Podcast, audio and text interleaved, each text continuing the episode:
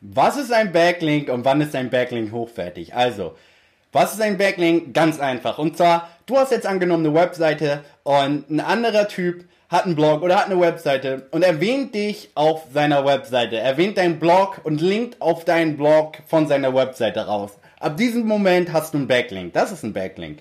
Und ähm, wann ist ein Backlink hochwertig? Weil nicht jede, du willst nicht jeden Backlink haben, sogar du willst manche Backlinks nicht haben, aber das werden wir noch in einer anderen Episode besprechen.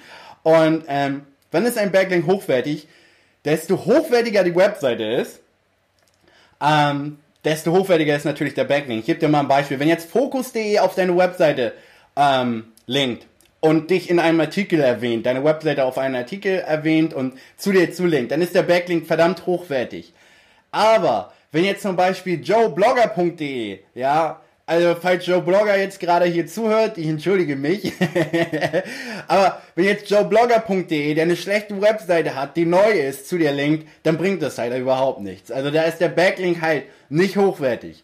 Und ähm, genau, also es kommt auf die Webseite an. Der zweite Faktor ist, äh, der mehr oder weniger mit dem ersten übereingeht, ist die Domain Authority, weil daran wird dann halt letztendlich bemessen, wie hochwertig die Webseite ist, weil ähm, manchmal gibt es auch große Brands, die halt eigentlich gar nicht so viel Domain Authority ha haben.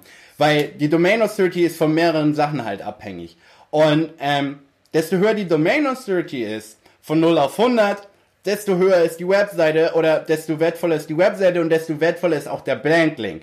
Und mit dieser ganzen Thematik geht der dritte Faktor einher und ähm, das heißt, desto relevanter der Backlink ist, desto besser ist er für dich. Also jetzt angenommen, du hast einen Fitnessblog und du schreibst irgendwie über Diäten und Muskelaufbau und Proteinshakes und was weiß ich noch alles, ähm, dann willst du am liebsten, dass Fitnessmagazine, Fitness, andere Fitness-Webseiten, Fitnessblogger und ja, Fitness-Influencer auf deine Webseite linken, anstatt dass hier irgendwie der Bäcker von nebenan auf dich linkt oder der Metzger. Weil ist ja klar, weil ähm, desto relevanter die Backlinks sind, desto eher weiß Google, okay, äh, womit sich dein, deine Webseite be be befasst und ähm, was die ganze Thematik ist. Und das ist einfach so ein Zeichen von der Relevanz. Und deswegen willst du auf jeden Fall sicherstellen, dass ähm, du Backlinks kriegst von deiner Industrie. In diesem Atemzug muss ich aber auch erwähnen, dass wenn du von einer super guten Webseite äh, Backlinks bekommst, die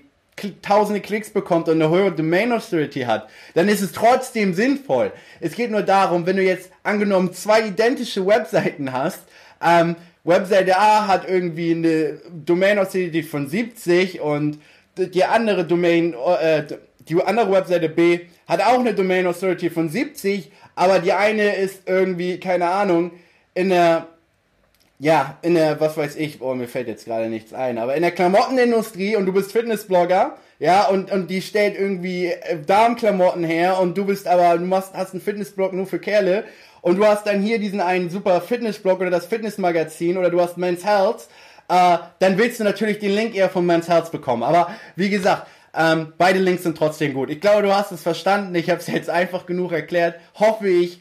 Und wenn ihr das, äh, wenn dir die Episode gefallen hat, dann abonniert doch bitte meinen Channel und ähm, wir sehen uns bei der nächsten Episode. Also, bis dann.